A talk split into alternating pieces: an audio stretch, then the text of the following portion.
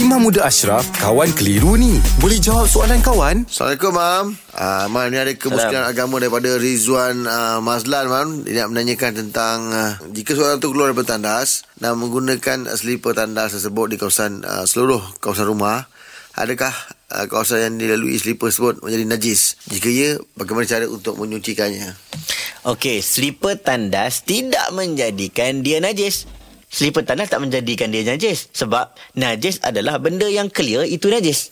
Kalau slipper tandas tak kena air najis, dia tak najis lah. Hmm, Okey. Nombor dua, kalau slipper tandas, walaupun slipper biasa, pakai dalam rumah, tapi dia pijak najis, dia tetap najis. Cerita dia sekarang, kalaulah slipper tersebut confirm ada najis, dia pula jalan satu rumah. Ah. Dia perlu bersihkan satu rumah tersebut. Rumah, eh? Ha, bersihkan.